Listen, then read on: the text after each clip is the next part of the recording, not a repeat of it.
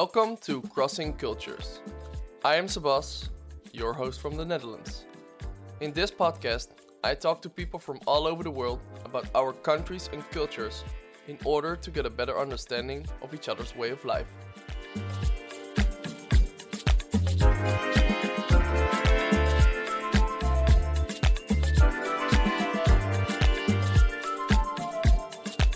Okay, we have started. And where? Hi guys, here I am again, Sebas from the Netherlands, from Tilburg again. Uh, this is the sixth episode of Crossing Cultures, and today I have in front of me Omer from Sudan. Hello. Hello, Omer. Welcome. Thank you for having me. You're welcome. Uh, how are you, first of all? I'm all right. How are you? I'm perfect. I'm happy that I have my first guest from the African continent. I'm glad. Yeah, because I think Africa as a continent has 51 countries. Sounds about right. Sounds about right. I thought it's 51. And that means that there's a lot of countries to discuss. And so many cultures. so many different cultures. Definitely. Uh, yeah, and often people forget that, I think. That Definitely. Africa is not one country, but one continent. Mhm. And today we're starting uh, off with Sudan, which is where you are from, Yes. right? Yes. Yeah. Or yeah, you were hesitating. no, uh, I am from Sudan, but I was born and raised in Saudi Arabia. So oh, really? yeah, uh, I lived most of my life there. But of course, in terms of nationality, in terms of background, in terms of culture, I am Sudanese, and I'm proud of that. Uh, what did you experience then from the Sudan culture? I think there's there's definitely a little bit of commonality between Saudi Arabian culture and Sudanese culture. They're um, both predominantly Arab, for example, Yes. predominantly Muslim. hmm So there's a lot of also common values, common cultural aspects. I think that's already a very interesting thing because I don't think people associate the Arab world easily with the African world. Yeah, definitely. It it's uh uh, it's it's very interesting because one of the first things uh, you asked me to think about before coming in today was uh, things that people should know about Sudan, and I think one of the most important things is to realize that Sudan is at a at a sort of a crossroads between all the, all different places between Africa, the Arab world, and people tend to forget that the Arab world isn't just the Arabian Peninsula, but also it's North Africa, extending all the way to Morocco and other parts of Africa too that are also Arab or predominantly Arab. So, So, so generally speaking, the northern parts of Africa is Arab, predominantly Arab, yes. And also Sudan. Also. Sudan. Uh, you could also uh, include Somalia, for example, Mhm. uh, as part of the Arab world. If I, but of course, uh, I'm not Somali, so this is not uh, oh yeah. something that I can uh, go into. Mhm. Uh, but if you look into an, uh, a map of the Arab world, it includes everything from Morocco, Algeria, Tunisia, Egypt, Sudan. Uh, in certain maps, Somalia, Comoros, Djibouti. All right. Yeah, so there's the Horn of Africa has a also uh, can also be considered part of the Arab world. So being Arab is not necessarily just being from the peninsula, but being Arab is a very broad and complex identity that isn't necessarily tied to your continent, to your language, to your religion, to any of these other things. So being Arab is a very complex thing. It transcends um, Geography. territory. Yeah, territory, geography, definitely. Yeah. Yeah. interesting. Because uh, Sudan is located north in the northeast of Africa, right? Yeah, yeah. So in terms of situation, it's right under Egypt, right above Ethiopia and South Sudan, uh, also bordering Libya, Chad, and maybe something else. Uh, South Sudan. South Or- Sudan, yeah, oh, yeah, said- yeah. I Because uh, that's already an interesting point I found out doing research. yeah, Um, that there's a South Sudan. Yes, as of just over a decade ago, or a decade ago now. Yeah. Yeah. Uh, so you were first uh, together, yeah. and that's so at that point, Sudan was also the biggest country of yes, Africa. in Africa. Yeah, in terms uh, of like land in- area. I- exactly. Yeah. Um, why did they split up? That is a very complicated Okay. question, and the there is no short answer, but it's definitely a lot of um, political, social, cultural differences that ended up working out better for two countries to have independence, to have their own agency, uh, to have their own sort of uh, independence in every Mhm. sense of the way, really.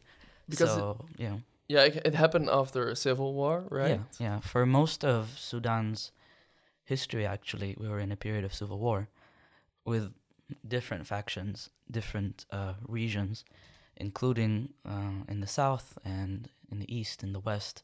So uh, Sudan's history has, uh, you can say, has always been a little turbulent, and that resulted in uh, later on the South deciding to uh, seek independence and then gaining independence fully in 2011, I believe. All right.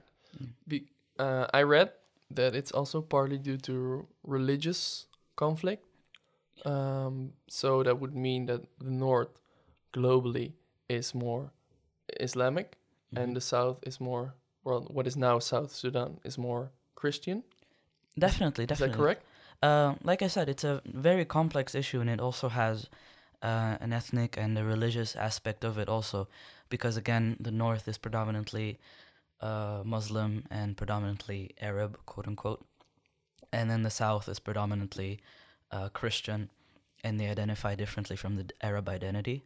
So uh, it's definitely a question of a, clash of, let's say, um identities that was most most efficiently resolved by seeking independence. Okay, so you would say everyone is better off right now? Um, yeah, I, I would. I, I mean, I can't speak on behalf of my brothers and sisters in South Sudan, but um, I think in the end, obtaining their own agency and obtaining their own right to choose and self determination, these are all very important aspects of your identity as uh, a national or as a citizen.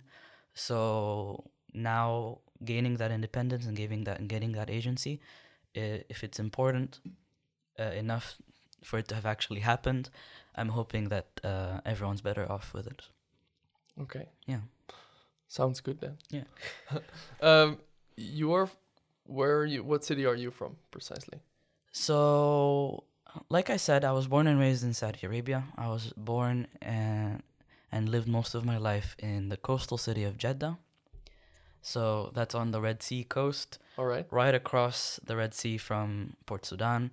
Uh, it's, uh, in- so it's Sudan. actually very close. It's very close. Uh, it's every year I'd go home for the summers, and it would be a one-hour flight, a one hour, one hour twenty minute flight. So, uh, yeah, And did, did you go there, uh, or did your parents go there, uh, and you moved with them? Uh, yeah. So, um, both of my parents moved to Saudi Arabia to look for work, Okay, and and that's a common is- thing to do. Yeah, I would say that there is a pretty sizable Sudanese diaspora in the Gulf, um, really abroad. I think that's pretty common for a lot of for a lot of countries, especially um, in post-colonial times, that you have a diaspora looking for better opportunities abroad, and there at least was a sizable diaspora in Saudi Arabia also seeking work.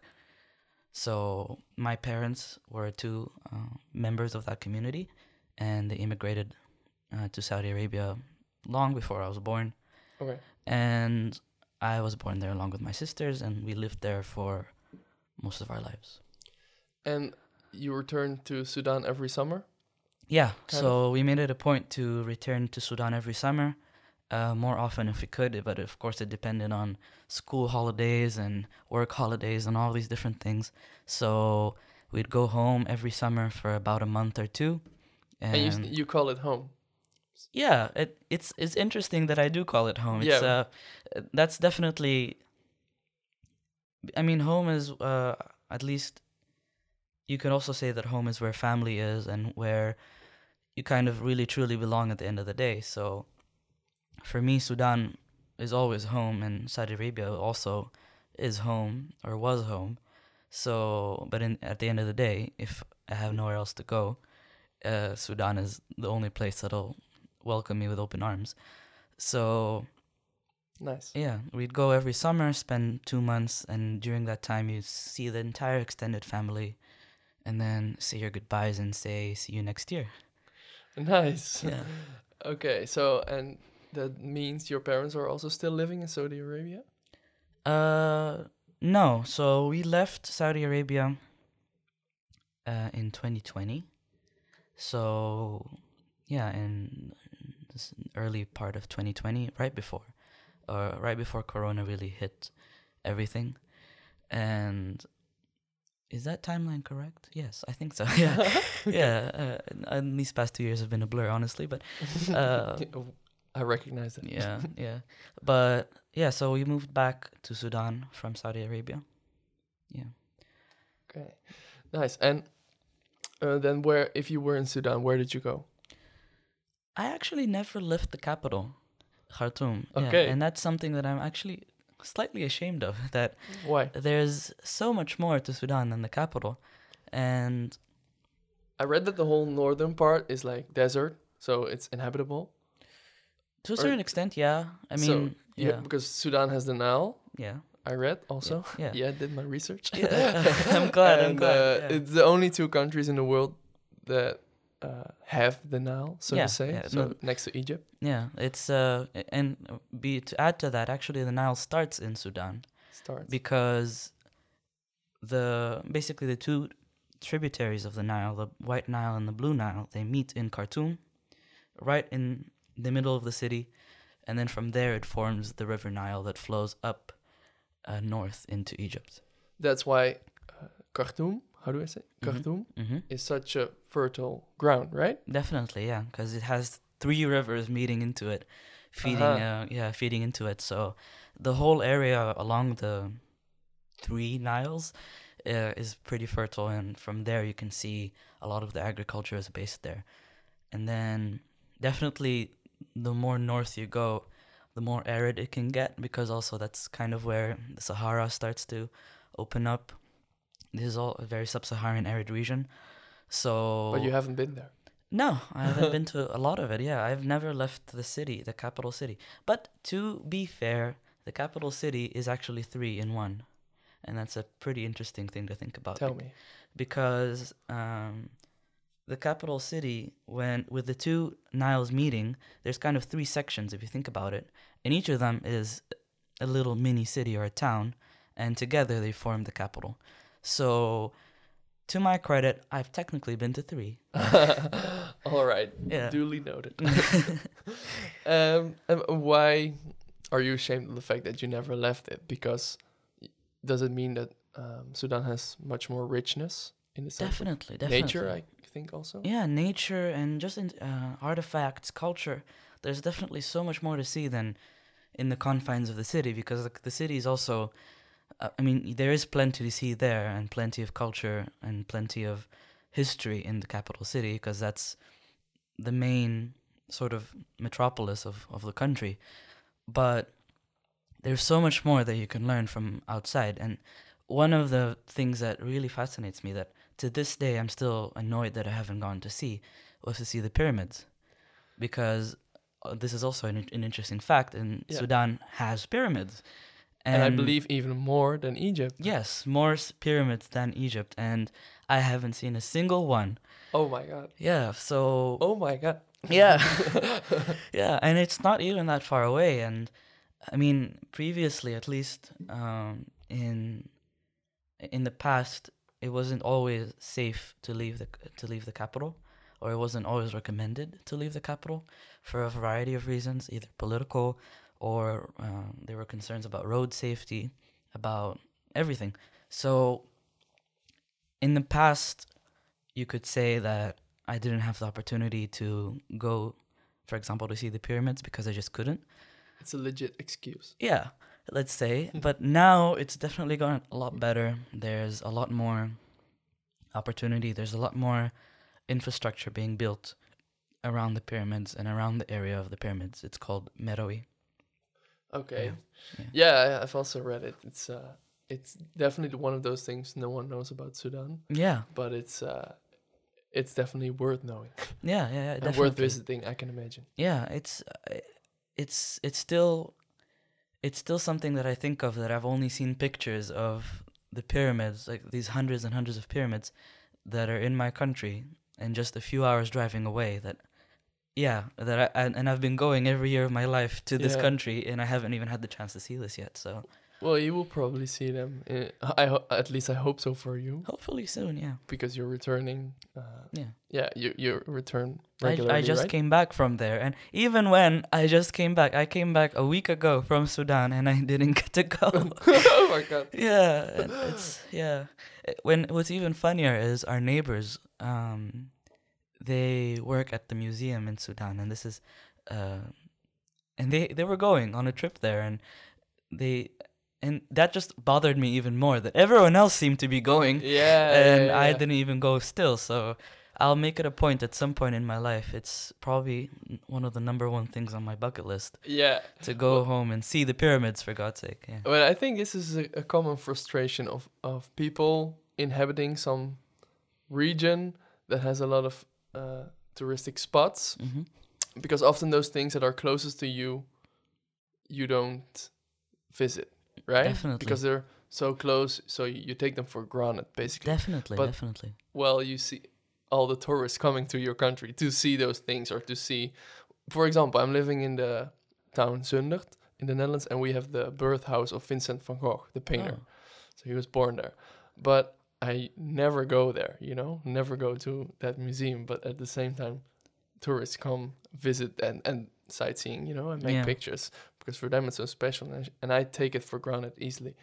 Whereas I shouldn't do that. But that's, I think it's a common thing. definitely definitely yeah i've it's definitely something that i've thought about every year that uh even when i ask my parents or ask my family members to go and, and they don't think it's such a big deal because they also take it for granted that like yeah let the tourists go see that. Yeah. there's no need for you to see that. Well no i kind of want to see what's going on in my country. What what's yeah. Definitely. yeah. So there's that. And there's also definitely a lot of natural uh, natural beauty. And because yes there's also you can say that a lot of the country is desert.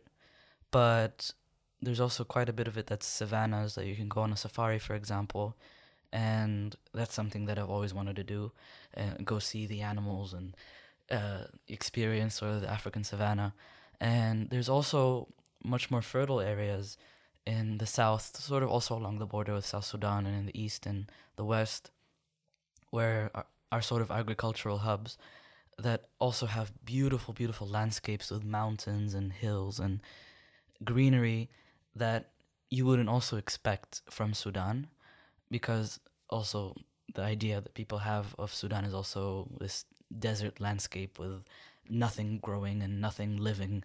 True. Yeah, and to a certain extent, That's also the people, the general pe- uh, image people have from Africa as a continent, yeah, right? definitely. Which is not true at all. Yeah, yeah, of this sort of starved, arid, um, very sort of yeah backwater continent, and Yeah. yeah, Some dead continent. yeah. Um, whereas, um, I no, I was wondering what kind of city is Khartoum then? It's quite a big city. I saw some pictures, Yeah, and it's not. It doesn't match the image we or we I would say Western point of view Yeah, here uh, is from Africa. yeah. It's it's it's huge. I mean, I don't remember the exact population stats, but I'm pretty sure it's many times bigger than Amsterdam, for example. Uh, Amsterdam has eight hundred fifty thousand inhabitants. yeah, That's that's not even a million. Hmm. so it's definitely a, a huge city and like i said earlier it's composed of three sort of sub cities so there's khartoum there's umdurman which is the old town and there's bahri or khartoum north which is so and the three of them kind of make a tri-state capital and each of them are very distinct and you go you go to each of them for very distinct things. So, uh, Well, and and it's a very uh, economical hub as well. I- or no- It's definitely the economic hub of the of the country. It's the largest city. It's kind of where everything sort of meets. Uh, of course, it's also the seat of government, like the federal government. yeah. It's uh, because it's the capital, is where all the diplomatic missions are. So it's definitely sort of the center of Sudan, and you can going down the street you can you, you can you, you can kind of tell that it's very busy and it's very lively it's not one of those countries that or one of those cities is just it's it's dead and dry and sad or no it, No. it, that's that's maybe the impression that some people have but it's a very busy bustling metropolis of an african city so yeah Exactly. Well, I really want to go now. Now that you told all this. yeah Um, speaking of the government, um, I- cannot really uh, let that go. You had a, a dictator for quite some time, oh yeah thirty years. 30 years yeah Uh, and did you experience anything from that?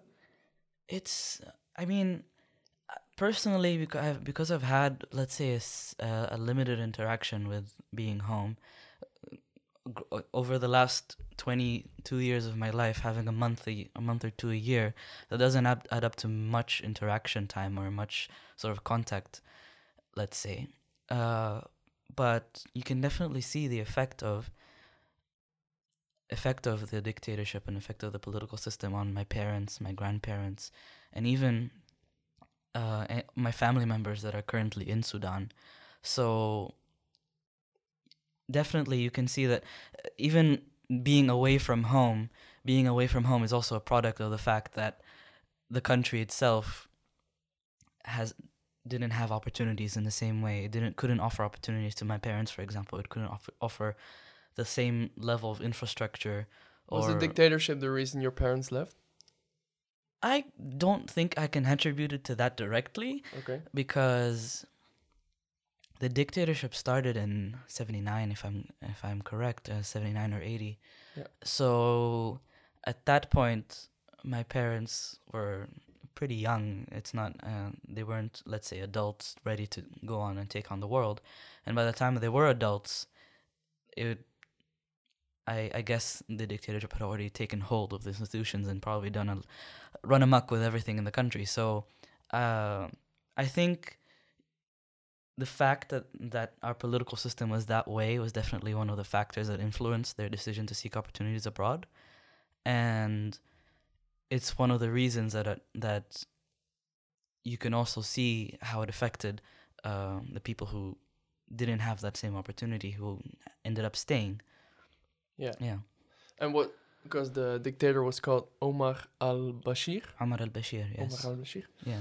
Um, and he was also, I think, one of the driving factors behind the Darfur War. Is that correct? Or Def- yeah, so he Because that's that's the defining war for your country, right? one of yeah one of the defining conflicts of uh, of of Sudan, yeah, and Omar al Bashir is definitely a, a character to say the least, and uh, one of the one of the main things to point out whenever you you, you mention him is that he's wanted by the International Criminal Court over multiple counts of war crimes, genocide, crimes against humanity, and so run? on.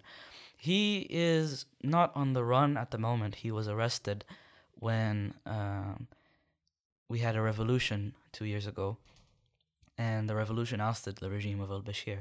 And since then, he's been arrested, and he's facing trial in Sudan under different charges.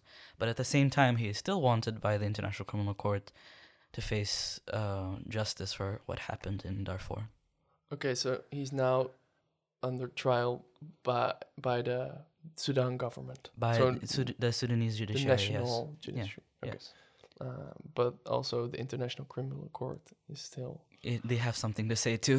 They have, a bone to pick with him. yeah, yeah, exactly. So uh, no, he's not done yet. Definitely. Definitely, yeah.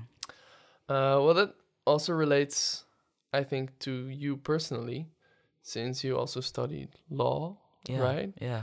And uh, correct me if I'm wrong, but I also thought I saw something that, that you were doing an internship at the criminal court or so. So yeah, I mean, it's definitely interesting to see all of these developments with Al Bashir because my background is in law and I am specializing in international criminal law and transitional justice. So what's happening in Sudan right now is very much the focus of my studies and my professional ambitions and so on.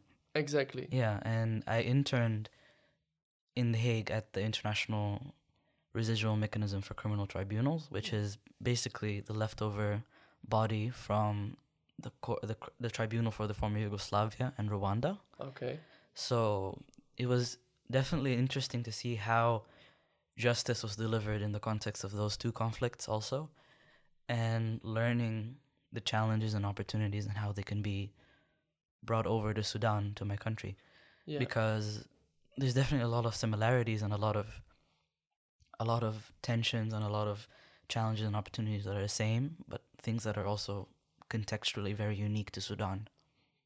Yeah, and um, because it's like the international criminal tribunals part, do they all reside in The Hague in the Netherlands? Well, the International Criminal Court and the residual mechanism uh, is seated in The Hague, and the mechanism has a branch in The Hague and in Arusha in Tanzania, and that branch handles uh, the Rwanda cases mostly.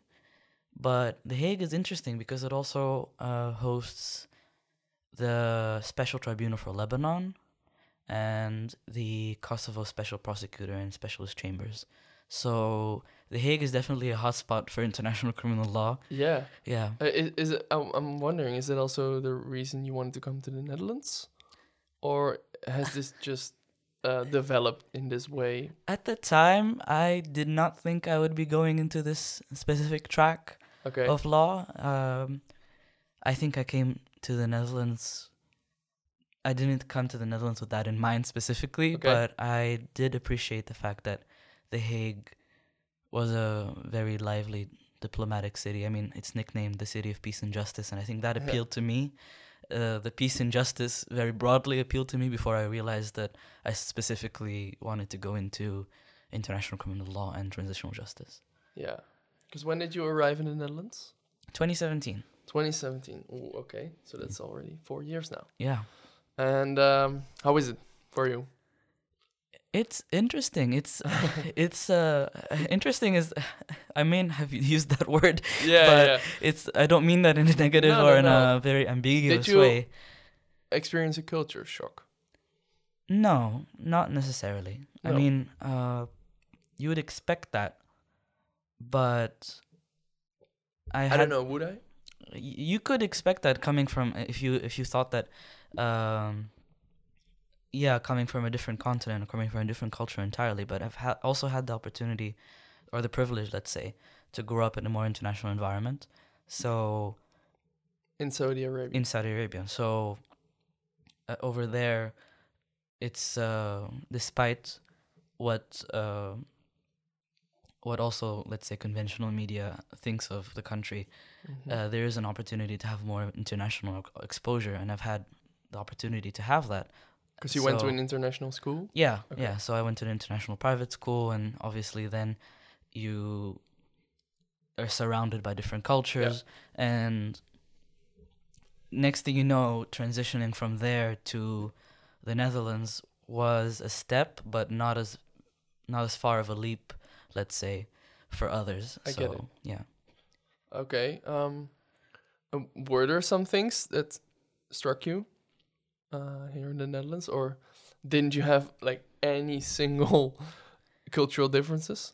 Well, the first thing that struck me was, and I think uh, maybe others have will reiterate, this is the weather. Yeah. It's always a struggle, and I'm, I've been here four years and I'm still not used to it. it's uh, yeah, yeah. Is it really It- that bad? It, it's not that it's bad. It's just so gloomy sometimes, and so like today. yeah, Yeah. yeah, and it's just so hectic, and there's no.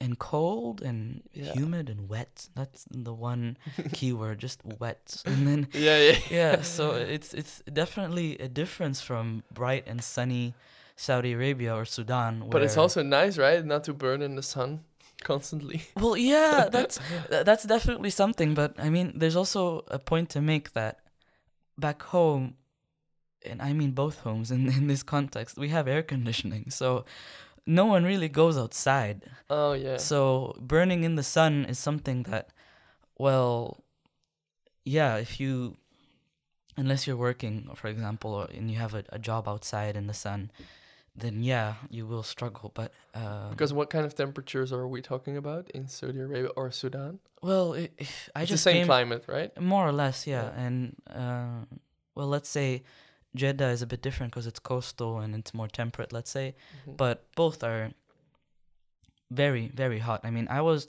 home now and for the fall and this is the fall season in sudan and it was 40 degrees in the daytime and that is considered a nice day or well hot but not that bad because in the peak summertime you could easily hit 45 and more Yeah. and yeah and that's that's no fun no. yeah, and then in the wintertime it does cool off a bit. But I've never really seen it go down below 20 or 15, let's say. Nice. And even then, it's uh, interesting to see that because when it does go down to that, you'd see people going out in their winter jackets and just No way. yeah, be, freezing really f- uh, because they think that's that's ridiculous. And then Wow. here on a 15 degree day, you'd still see people going out in their shorts, Yeah. and that to the, to me is still mind boggling. Yeah. Yeah. And is it also the case uh, that some people in Sudan, for example, have never seen snow? Maybe, yeah, probably. or does actually. it snow? I don't think it snows because I don't think we have anywhere that has high enough elevation for it to snow, and it doesn't normally get cold enough for it to snow normally. For example, in the capital or any of the major cities. So I haven't heard of snow falling in Sudan in my lifetime, but Had you seen it before coming to the Netherlands? Because No. often you hear no, not natural snow. No, only artificial snow. artificial snow. Yeah. okay. Yeah. Uh, where do you see artificial snow? in um in Dubai there's Oh, yeah. ski Dubai is a Everything is Popular- possible in Dubai. no? everything is possible in Dubai you can have snow in the desert you can have exactly. yeah, you c- yeah. Makes all your dreams come true. exactly yeah there's a, a ski resort there ah, in, yeah. in one of the shopping malls and that was I- think I went as a child and I remember the cold and I hated it and then coming here well, then why did you choose the Netherlands? that I ask myself that every day every day because I tell you, my first year here was uh, there was a code red snowstorm, oh, yeah. and that was I remember going to university, and it snowed so hard, and I took the bus to university, not knowing that people here freak out sometimes with snow and close everything down and declare a code red.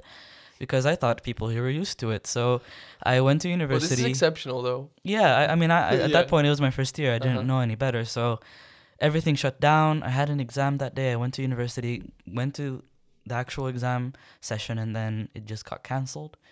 So I spent the rest of the day enjoying the snow, having the time of my life, and then going back. They had canceled all the buses and stuff, and had to walk all the way from university to the other side of Tilburg, and that is the day. That is my that was my first full day in snow, and also my last full day in snow because I Since could then, not- You've been checking the weather forecast, whether. Yeah, and if it snows, I'm not going outside. okay. oh, so okay. I thought you would maybe kind of develop like a more loving relationship with the snow, but it so far it hasn't happened. it's, I mean, it's it's pretty when it's falling down. It's beautiful. It's very s- sort of picturesque, but it's so cold. Yeah. well, yeah, yeah, it's snow. Yeah, and that's not the that's n- that's the least fun part. That it's so cold. yeah. Okay. Yeah, I get it. yeah, Uh, fair enough. Fair enough. yeah. What are um, are there things that you like more about the Netherlands as a country, or maybe Europe in general. I don't know. I think, well, going for, to Europe in general and then maybe narrowing down, I think one of the things that drew me to coming to the Netherlands was the ability to sort of explore and have everything accessible because it's it's still very interesting to me that you can drive for half an hour and be in a different country Mm. and here so because back home if you drive for half an hour you're still in the city so yeah, yeah, you're just yeah. in a different neighborhood. So I, at least before the pandemic sort of hit, I think I took that opportunity to kind of explore as much as I can and go see the neighboring countries, go see Europe and really explore the Schengen area, let's say, and Yeah. ha- ha- really enjoy that freedom of movement. yeah, exactly. Yeah. Yeah, it's uh it's a special thing every time uh, people non-European citizens tell me uh, how unique it is that you can travel from one country to the other without having to show your passport Yeah. or your ID. and you it's also just very affordable with all the different airlines and so many different modes of transport and trains and buses and yeah, planes everywhere. You, you can you can sort of book yourself to go to on- to the other side of Europe for 15 euros, yeah, and that to me was one of the main um, one of the main pluses when I when I thought of Yeah. coming here was being able to explore on a budget as a student. Yeah. Yeah, and exactly uh, um, that. And I think nowadays it's like the train, like the the railroads have improved. The train infrastructure has also improved, so it's very easy and accessible to get from the Netherlands, for example, or like the. Ca- I think there's a railroad infrastructure from capital to capital. You know, Mhm. mhm. it's a famous kind of trip. It's called interrailing. Mhm. I you heard I've of it? heard of this. Yeah.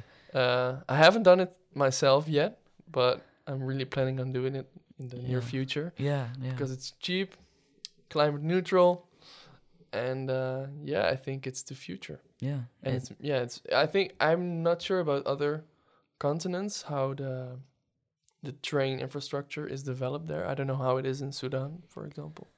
Uh, public transport in Sudan is very interesting because there's a lot of infrastructure that's there that was left over from colonial times and post-colonial times that was that sort of wasted away, especially during the dictatorship period. And this was a period, of course, with high levels of corruption and mismanagement of state institutions and state funds and all of this.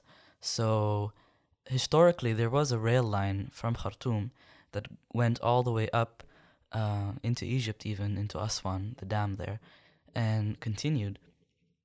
So this was something that um, a lot of people are very were very proud of having a rail line that connected all the way up into the north, and it was very important back in the day for industry, for raw materials, and so on. And during this 30 year period of decay, let's say, that infrastructure was very much left in shambles. So now there's very limited train transport in Sudan. Uh, recent in recent times, there has been sort of a push for reinvestment and uh, d- redeveloping these institutions and these infrastructures. So there is now a new train line, a new passenger train. I'm not sure how far it goes. I, I don't think it really goes all the way up north like it used to, but it connects some major cities, some main cities, and people are still very proud of that. But it's not. It's definitely not as giant of a rail hub as as it used to be, or it doesn't have the same expansive network that you see here in Europe, for example. Yeah, yeah, yeah. I think Europe is quite far ahead. Well, yeah, With rail, yeah. makes sense. Obviously, looking to history. Mm-hmm. Um, Omer, I wanted to talk to you about Sudan culture. Mm-hmm. Are there some elements in Sudan culture that you think are quite characteristic for Sudan people or Sudan culture? I think uh, I would be very. I'd be wary of describing a single Sudanese culture because, of course, with a country as big as Sudan and as expansive as Sudan, there isn't a single sort of mainstream quote unquote culture, Sudanese culture, because as a country we have hundreds of tribes and hundreds of languages, so many different intersection intersecting cultures, and they each have their own languages, artifacts, clothing, food, all of that. So I think that's one thing that's very characteristic Yeah. of Sudan, and I think also very characteristic of a lot of uh, African countries. Um, that that there's no one tribe that has in power or that is like ruling or maybe that is the case well, you can definitely.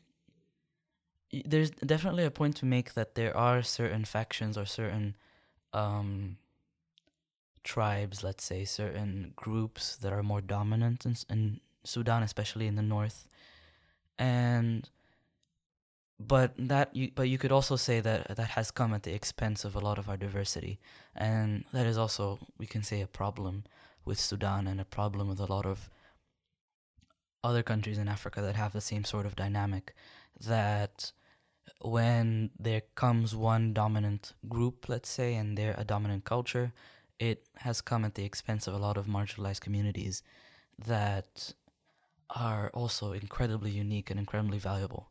So, in the case of Sudan, there's definitely a certain um, dynamic between quote unquote Arab tribes and non-Arab tribes, and this is this is of course a very complex and sensitive sort Yeah. of identity um, and issue much more nuanced much more nuanced than how. I can describe it, of course. So uh, you can you can kind of tell that there are certain Arab um, groups or Arabized groups, let's say, that sort of have a hold over the mainstream culture, let's say, Mhm. and that has led to a lot of difficulty in terms of intercultural communication and tolerance and stuff between other marginalized groups and other groups in the country and yeah that that's that's it's unfortunate but hopefully it's something that as a country we can move forward from. Yeah and like you said yourself it's progressing right? It's progressing. It's uh, very slowly but it is because of course it's very difficult to move on from 30 years of neglect and authoritarianism and let's say um, marginalization and all these things. It's very difficult to move from to move on from that in a period of a year or two since the revolution let's say and there's still a lot of very deep cultural and social issues that need to be addressed in terms of tolerance, in terms of uh, intercultural trust and community building.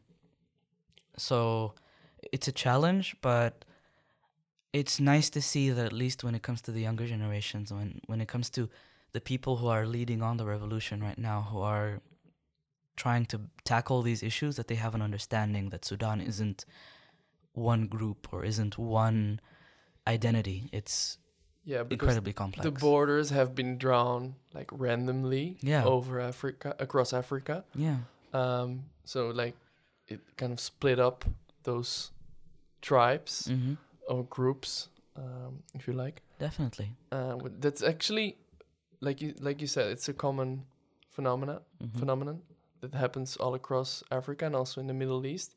That's it's uh, tribes that were living there, and they kind of got, like I said, split up Mhm. uh, after the decolonization. Mhm. So the Western countries countries decided to just draw random lines Mhm. across the continent. And that didn't necessarily respect tribal, ethnic, or anything Not at in all, terms right? of social boundaries. And yeah, and uh, you can you can say that Sudan uh, was a victim of that to a certain extent uh, because uh, Sudan was a colony of the Uni- of United Kingdom, of the United Kingdom. So to a certain extent, that's true. Um, but beyond that, the beyond the sort of post-colonial critique, there's also a social and political um, issue that needs to be tackled in terms of the politics in Khartoum, in the capital, in terms of the mindset of this dominant group and how they choose to interact with the other countrymen from a different group or from a different identity. Yeah. Mhm. would it make more sense to look at the continent Africa more in terms of groups or ethnical groups than instead of citizens of a country? To a certain extent, maybe, uh, because identity is often a very conflicted concept. It's a very like it's a, a very complex and nuanced issue, and it really comes down to the individual or group concerned. Super subjective. Yeah, it's very subjective, like you said, and you can have someone who identifies with the country very much and has very national or patriotic sentiments, and then other people who are very much proud of who they are in terms of their group, in terms of their tribe, in terms of their language, in terms of their, in, in terms of any other facet of their identity. So, I think when it comes to viewing Africa, one of the main things um, that we, that we discussed in the beginning was not to view it as a monolith, and to respect that identity that, Af- that an African identity has multiple levels, and each level stems from a different thing. There's tribal identity, ethnic identity, religious identity, national identity, and all of them intersect and form a person. Like the European identity. Yeah, Yeah. and it, I think yeah, it's interesting to see that. At least over here, people also have and make, can easily make that distinction, can easily differentiate between a person who's uh, who's Dutch, but also from Brabant, but also from Tilburg, but Yeah. also is let's say from this group or that group. But Do you think such a thing as an African identity exists? well, Do you feel it, for example? there's a there's a there is definitely African solidarity, and there is definitely a Pan African movement that was was is very lively and very much uh, present across Africa, because some of the challenges are common, some of the opportunities are common. There's a lot of things that can be attributed to similar, let's say, colonial issues or similar issues of authoritarianism and political uh, corruption, political indifference, what have you. So, in terms of that, you can forge an African identity because, in the end, there is that sense of solidarity. There is that sort of union across our African brothers and sisters That that exists. that exists. That to a certain level, it exists, mm-hmm. but it also shouldn't come at the expense of your personal identity or Exactly. your national identity, and that's something that um, a lot of people uh, try to differentiate and try to make very clear that I am African, but I'm also Sudanese, but I'm also of this tribe, but I'm also of this. So the intersectionality between all these different facets is important. Is just as important as sort of the big picture idea that you are African and I am African. Yeah.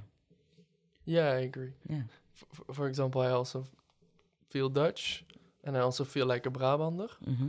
Um, and at the same time, I feel more and more as a European, Yeah. and even so, as well, maybe like um a global citizen. You Yeah. Know?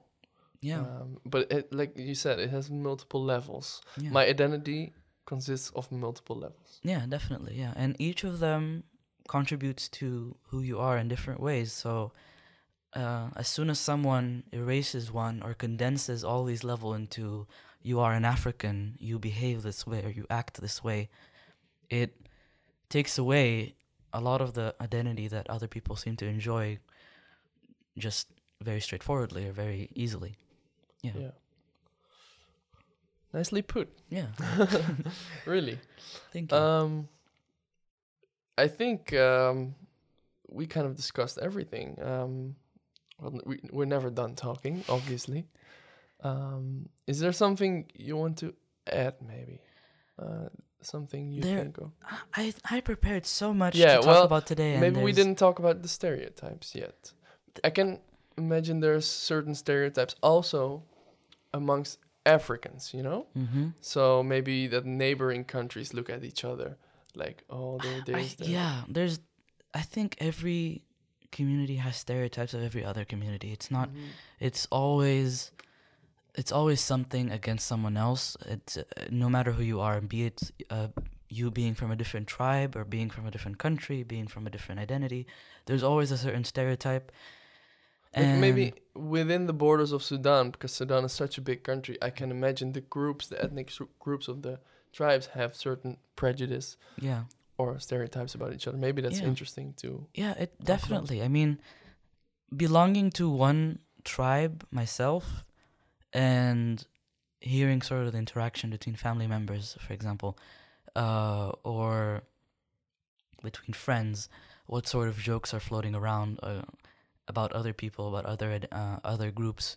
You definitely notice that that well, every group ha- has this preconceived notion of the other, and Can you maybe name an example? uh, not off the top of my head, All right. but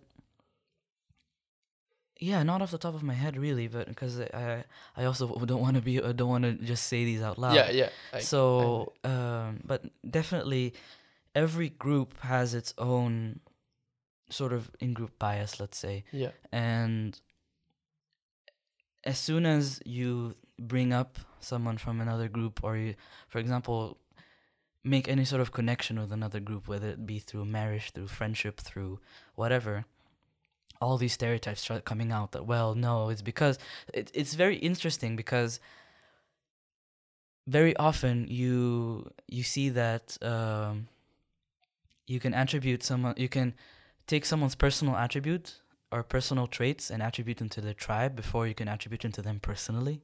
And that's very interesting. So for example if you look at my tribe um my impression is that we're known as uh, being quite, quite stubborn and quite sort of um I, I don't know how to describe it just sort of very steadfast and sort of Uh-huh. stubborn uh yeah Yeah. people Not really flexible. and yeah but uh maybe maybe stubborn isn't the correct word but it's just very sort of uh, go at it serious um masculine isn't even the correct word in this Uh-huh. context sort of just very um honorable let's say the honorable warrior type of uh, of tribe Yeah. and and I've seen that also like uh, come across in terms of my personal traits or personal traits of my own family members is um, especially when you have a family that has more than one tribe, for example, on both parents' side,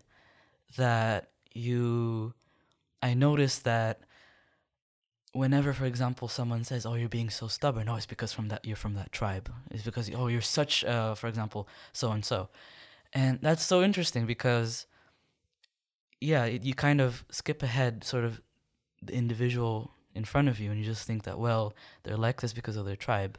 Yeah. They attribute certain characteristics because they're part of that group. Yeah, So then you're more uh, a group member then you are that person. yeah, yeah. There's definitely um, a bit of a a bit of a gap between individual and community sort of identity. Yeah. and at least when it comes to Sudan, then we're still very much community oriented, and a lot of it is uh, tribal, and a lot of it is religious, and all of that. So, uh, even when you think of, for example, I mean, when I was younger and I would meet other people, other Sudanese people, some of the first things they asked me is, "What tribe are you from?" really? And yeah, Where we would ask what province are you from, for Yeah, example, or yeah. what city. For example, where you would ask someone else where are you from, and, and then they say your name and so on and so on. They ask you where are you're from, and like, oh, what tribe is that? And I'm like, oh, so and so. Interesting.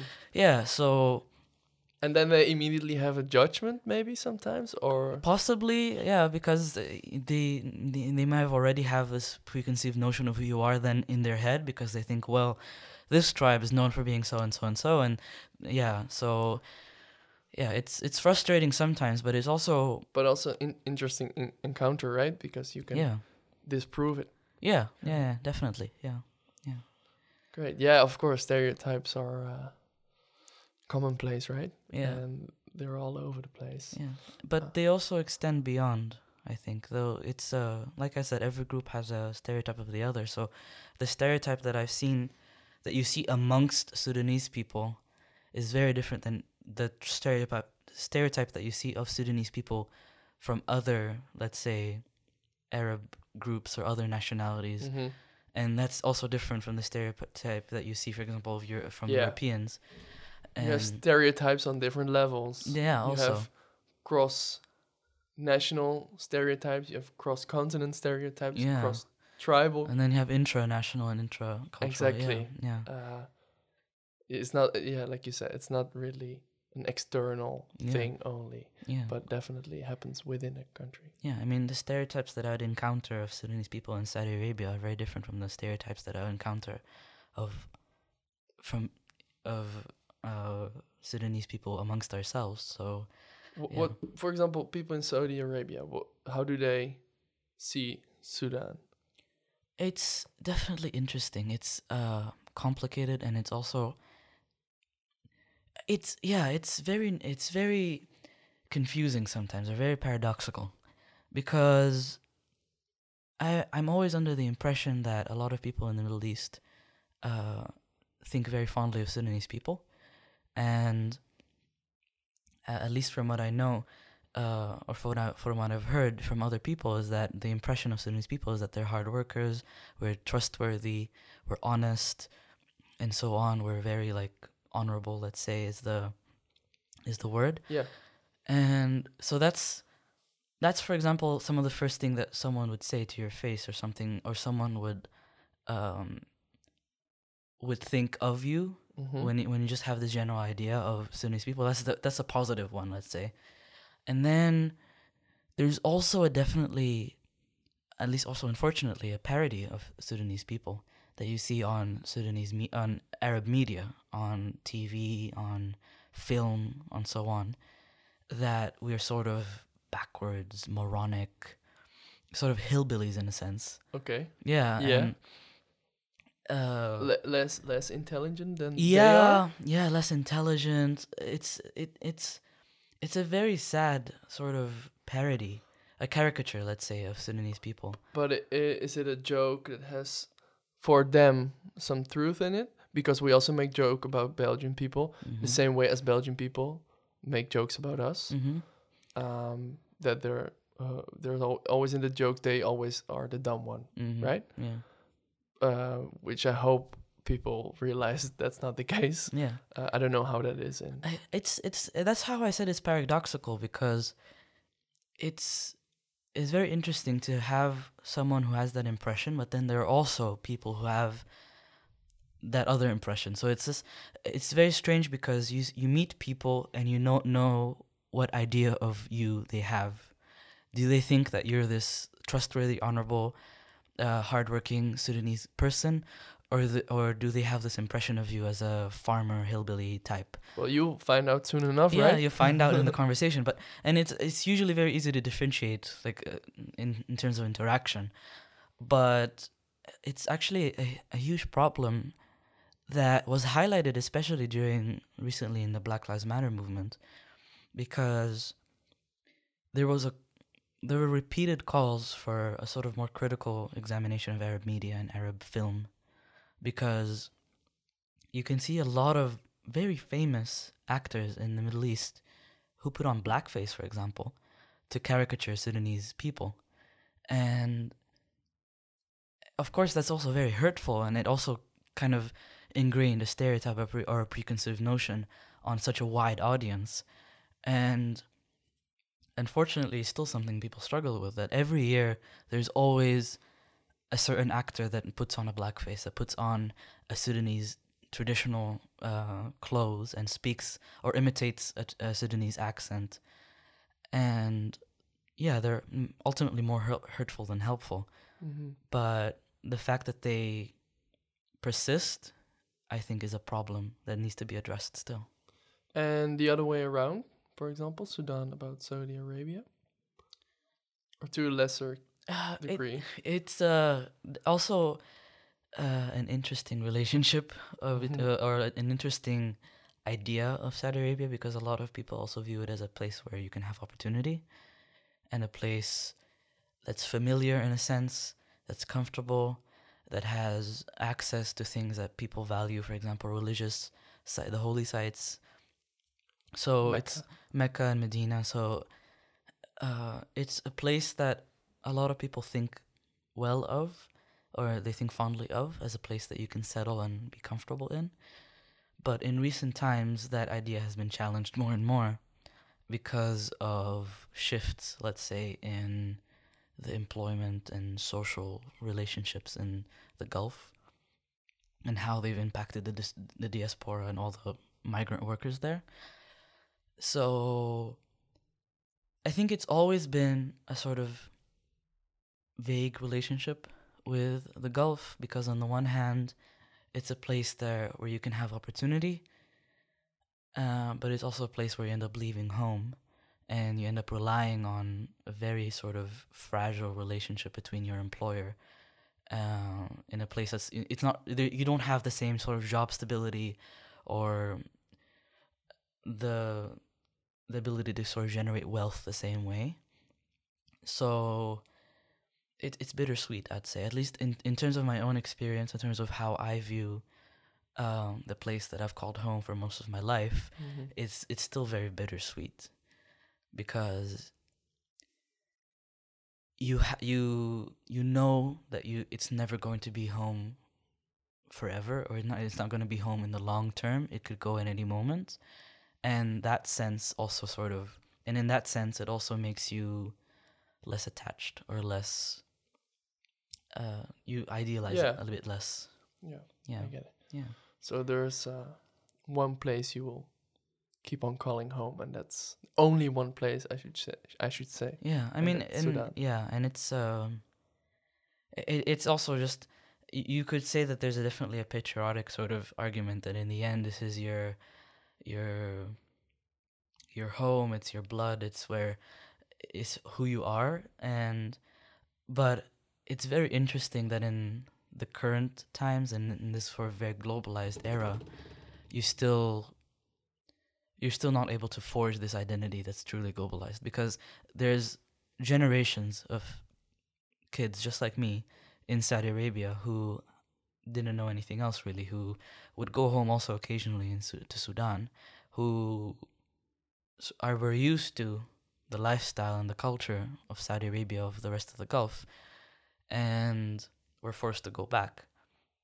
And to a certain extent, it's it's nice that you kind of go back to your home and you go back to where you're truly from, but there's also a difficult argument when you've really naturalized there, where you've kind of integrated into the culture and you're no you don't have the opportunity to fully develop that relationship.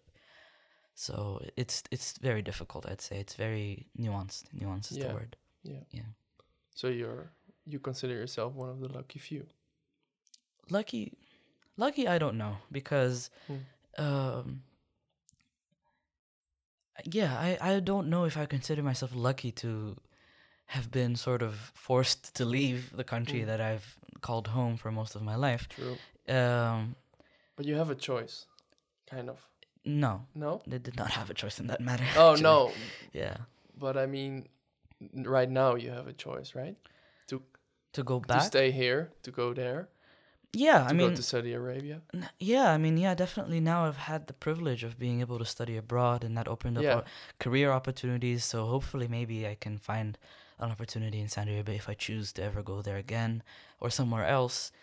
Um, Yeah, that's what I mean. The yeah, future yeah. possibilities. the future possibilities bigger. for me, yeah, for and I definitely recognize. I'm grateful for the fact that my parents made that sacrifice, even if it was cut short by any variety of reasons. I'm grateful for that opportunity, and I'm grateful for what it means in terms of my future um, opportunities and where I can go.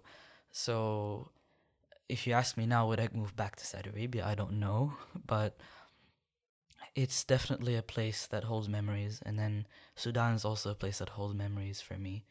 And both will be home, both are still home. But in the end, one is really going to be where my heart is, you know, where my family is, where everything I care about really is, really is.